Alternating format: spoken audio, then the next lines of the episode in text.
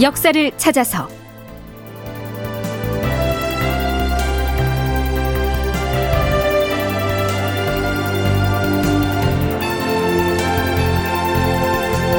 제구백칠십사 편 노량해전 불이 붙었다.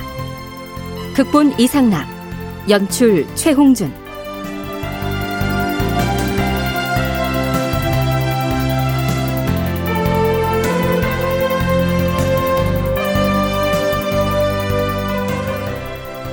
여러분 안녕하십니까? 역사를 찾아서의 김석환입니다. 지금 우리는 정유재란의 끝자락에 있었던 노량해전의 발발 과정을 다루려고 합니다. 순천의 외교성에 갇혀있던 일본군 장수 소서행장, 즉 고니시 유키나가는 퇴로를 확보하기 위해서 명나라 제독인 유정과 진린에게 온갖 뇌물 공세를 폈고, 유정은 물론 진린까지도 거기에 넘어가서 오히려 이순신을 회유하려고 합니다.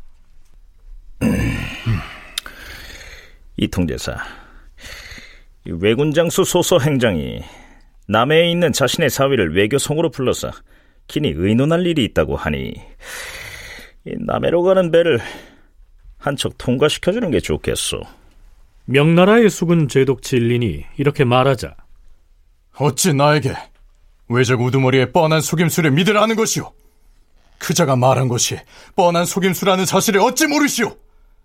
필시 구원병을 청하려는 수작이니 결코 허락해서는 아니 될 것이오. 이순신이 이렇게 반박을 했으나 진리는 받아들이지 않았다. 지난 시간 말미에 이 대목까지 방송을 했지요. 선조실록에는 그 대목이 앞서 소개한 대로 매우 간략하게 기술되어 있습니다. 그런데요, 이순신의 조카 이분이 기록한 이충무공 행록을 보면 그때 이순신은 명나라 수군 제독 진린에게 매우 격렬하게 맞섰던 것으로 기술되어 있습니다. 그 중에 일부를 인용하면 이렇습니다. 명나라 제독 진린이 자신의 부하장수인 진문동을 적진인 외교성 안으로 들여보냈다. 조금 지나서 오도주라는 외인이 세 척의 배에다 말과 창과 칼 등의 물건을 잔뜩 싣고 와서는 진 제독에게 바치고 돌아갔다. 이후로도 소서행장이 보낸 자들이 끊임없이 왕래하면서 뇌물을 바치자 마침내 진제독은 이순신에게 화친을 허락해주자고 제안하였다. 그러나 이순신은 완강했다. 전쟁 중에 군대를 지휘하는 대장은 결코 화친을 말해서는 안 됩니다. 나는 우리나라의 원수인 외적들을 결코 내보낼 수가 없소이다. 그러자 진도독은 부끄러워서 얼굴을 붉혔다. 조금 뒤에 또다시 왜군 진영에서 사람이 오자 진제독이 왜군에게 말했다. 내가 너희들의 청을 들어주려고 조선의 통제사에게 말을 건넸다가 거절을 당했으니 두 번 다시 말할 처지가 아니다. 그만 물러가거라. 자, 이렇게 되자 고니시 유키나가는 무모하게도 이순신을 직접 회유하려고 시도합니다.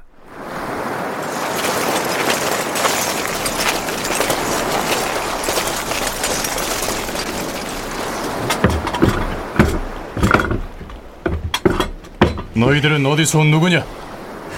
외교성에 계시는 우리 고니시 장군께서 통제사 나리께 선물을 갖다 드리라고 해서 왔습니다. 자, 여기 고급스럽게 특별 제작한 괄과 이 조총들을 통제사 나리께 전해드리려고. 네놈들이 지금 누구를 회유하려고 하느냐?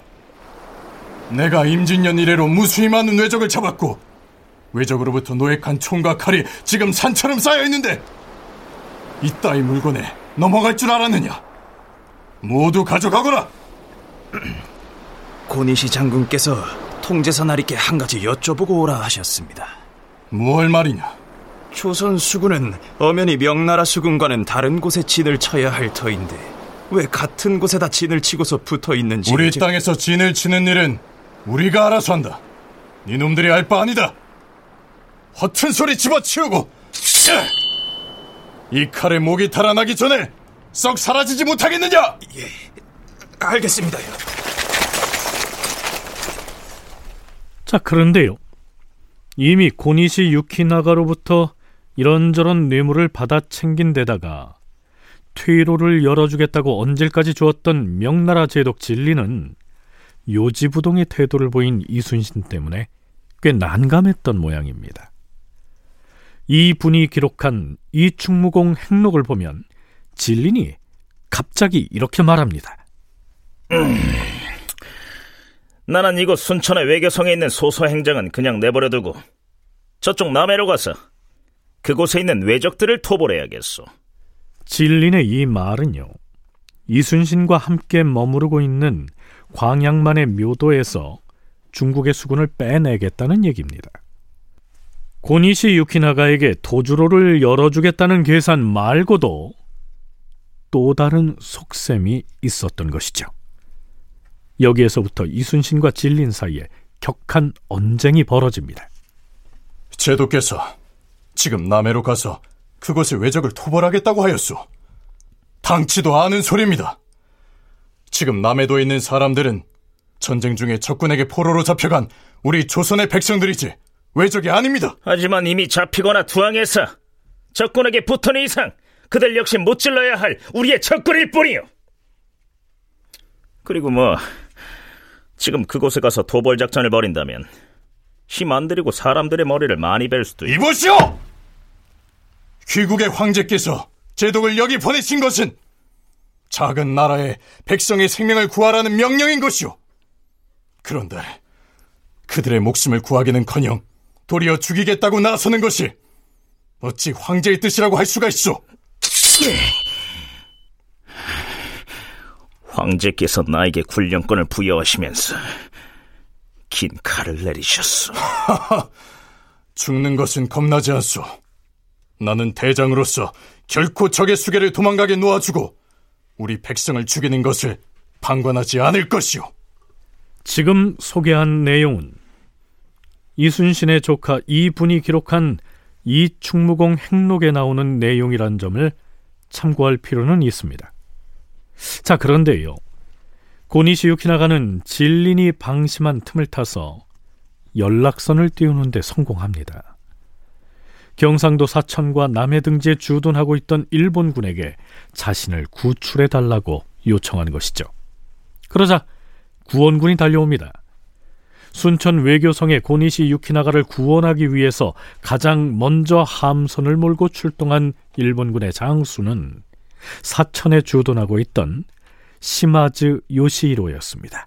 상황이 매우 급박해진 것이죠.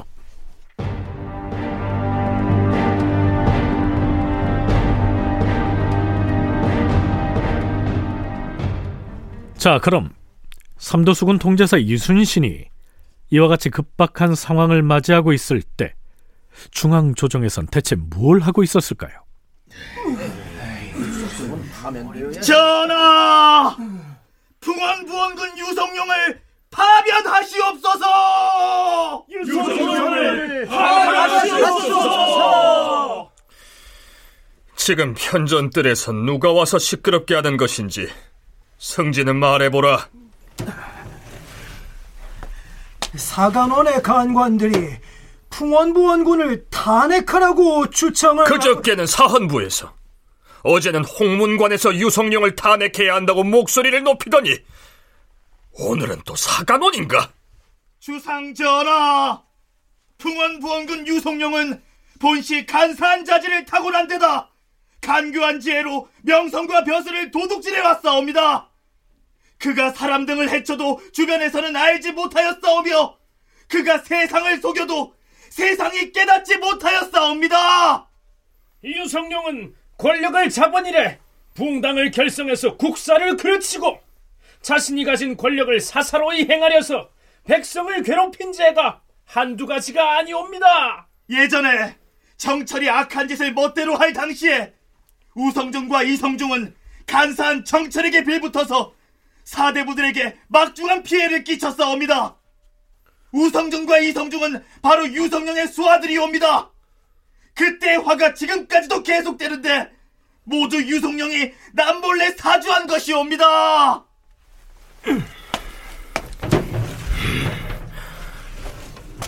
그래, 더 해보아라. 유성룡이 또 무슨 잘못을 했는지 어디 한번 더 가대보거라.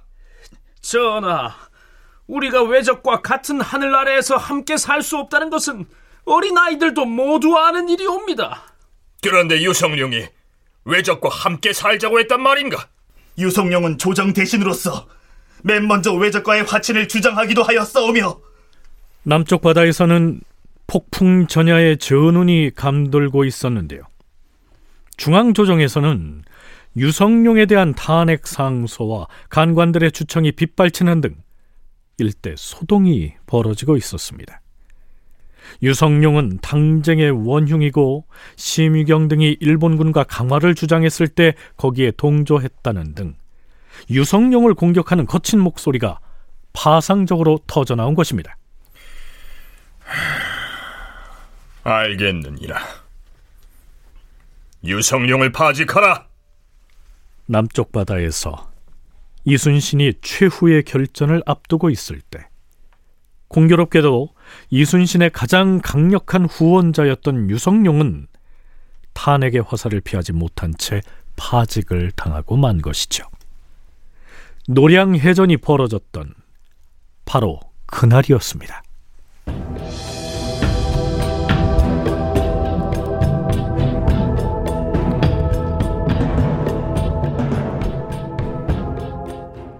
이충무공 행록 십일월 십칠일의 기록은 이렇습니다.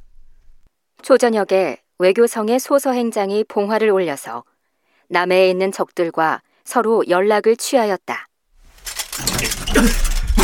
통제사 나으리, 소서행장의 구원 요청을 받고서 곤양과 사천에 있던 외적들이 노량으로 몰려와서 호응할 것이라고 합니다. 아, 여기서 우물쭈물 하다가는 남해 쪽에서 오는 외적의 함대와 외교성에 있는 소서행장의 군사들에게 우리가 협공을 당할 수가 있다. 그럼 어찌해야 하겠습니까? 외적의 구원군이 다가오기를 기다려서는 아니 될 것이니 남해와 사천에서 소서행장을 구원하기 위해 오고 있는 외적의 함대를 우리가 맞이하러 나가서 타격을 할 것이다. 진제독에게도 우리의 이러한 계획을 통보하라. 사천에서 순천을 향해 오고 있는 시마즈의 군대를 그쪽으로 미리 나아가서 타격을 하겠다는 전략이죠. 건국대 박물관 박재광 학예실장의 얘기 들어보시죠. 사천회성전투에서 조명연합군이 패했잖아요. 그러니까 거기 군세는 확실하게 형성되어 있었죠. 그래서 순천에서 이제 계속 봉쇄를 하고 코너에 몰리니까 보니시가 시마즈에게 구원 요청을 한 거죠. 그러니까 가까우니까 결국에는 시마즈가 해상을 통해서 지원을 나오는 거죠. 그러니까 이제 지난번에 이제 도산성 전투 같은 경우에는 그렇게 해서 이제 외부에서 태화강 거쳐서 구원한 것처럼 이제 구원을 오다 보니까 이제 그것 사실을 알고서 거기에 대응하는 과정에서 벌어진 것이 바로 노량해전인 거죠. 시마즈 군대가 온다라는 걸 알고 그쪽으로 이제 방향을 틀어서 거기에서 이제 전투를 하는 거죠. 이순신의 이러한 결정을 명나라 수군 제독 진린은 어떻게 받아들였을까요? 이순신은 고니시 유키나가를 구원하러 오는 이 일본의 함대를 맞이해서 선공을 가하는 쪽으로 방향을 잡고 이 상황을 진린에게 통보합니다. 그러자 진린은 자칫하다가는 고니시와 강화도 맺지 못하고 오히려 협공을 당할 수도 있다는 상황임을 깨닫고서 결국 조선 수군과 연합작전을 펼치기로 합의합니다. 이순신 평전의 저자 이민웅이 해당 저서에서 정리해놓은 조명연합군의 출전 상황을 인용해서 소개하면 이렇습니다. 십일월 십팔일 오후, 우리는 동쪽에서 다가오는 외적을 정면에서 맞이하여 쳐부술 것이다. 조선의 수군은 출정하라!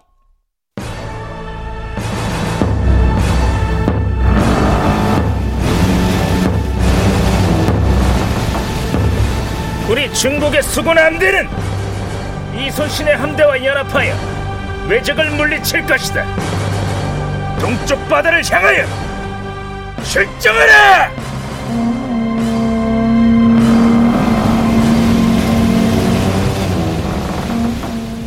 이순신과 진린의 조명 연합 수군은 드디어 외교성에 대한 봉쇄를 풀고서 고니시 유키나가를 구원하기 위한 선단이 몰려오고 있는 노량해협 방면으로 이동했다. 이때 고니시 부대를 구원하기 위해 동원된 일본군 세력은 사천의 시마즈 요시히로, 남해의 소 요시토시와 다치바나 무네시게, 그리고 부산 등지에 주둔했던 데라자와 마사나리 등이 연합하여 오백여 척의 함선을 거느린 대규모 세력이었다. 이에 비하여 조명연합수군의 경우 전선 팔십 척 정도를 거느린 이순신의 함대와 이백여 척을 거느린 진린의 함대가 연합하였으므로 두 배에 가까운 일본의 선단과 맞서게 된 것이다. 규모만 놓고 본다면 일본의 구원군 선단이 조명연합수군을 압도했던 것이다.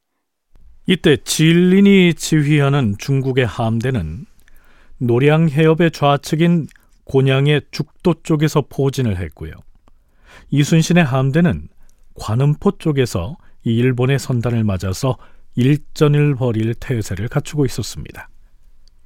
육군박물관 이상훈 부관장의 얘기 들어보시죠. 관음포라고 하는, 앞에서 보면은 뒤로 이제 바다가, 해로가 이제 쭉 열려 있을 것 같은 곳이지만 뒤쪽으로 이제 만으로 막혀 있는 곳이죠. 한산도하고 거의 비슷합니다. 그 관음포라는 곳으로 이제 밀어 넣게 됩니다. 밀어 놓고 입구를 막고서 포격을 가하게 되죠. 이 관음포는 어, 상당히 유명한 전투 지역인데, 이때 이 노량해전뿐만 아니고 이미 고려 말에 고려 말에 왜구들을 이곳에서 정지라는 장군이 그 잡은 관음포 해전이라는 유명한 해전이 있었던 지역입니다. 그래서 이 지역에서 이제 그 노량 해전을 일으켜가지고 일본군은 고향으로 이제 돌아가려는 그 강한 의지를 가지고 있고, 명나라도 이제 우리나라 쫓아와서 이제 양쪽이 노량 해전에 싸움을 하게 되는데, 이제 한 밤중부터 제가 전투가 일어났다 그랬지 않습니까? 이제 조선군은 화공 작전을 펴게 됩니다. 드디어 십일월 십구일입니다. 동제산 아리, 저기 옆으로 쭉 늘어선 왜적의 함대가 일제히 불을 밝히기 시작했습니다. 겁먹지 마라. 지금 바람이 우리 함대의 뒤편에서 적진을 향해 불고 있으니 우리가 절대 유리하다. 불화살을 준비하라. 하, 적군이 총을 조총 사격을 하고 있습니다. 함포를 발사하라.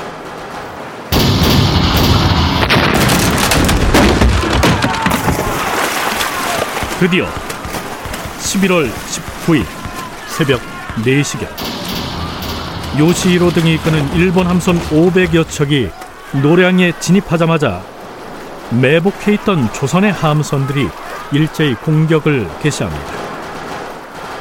이 전투에서 이순신의 함대가 적선 오십여 척을 격파하고요, 이백여 명을 죽였는데요, 적은 이순신을 포위하려고 했고, 이후 순천의 외성포구를 나선 고니시 유키나가의 일본 수군과 진린의 명수군이 합세해서 기나긴 노량해전이 벌어지게 된 것입니다. 다큐멘터리 역사를 찾아서 오늘은 여기까지입니다.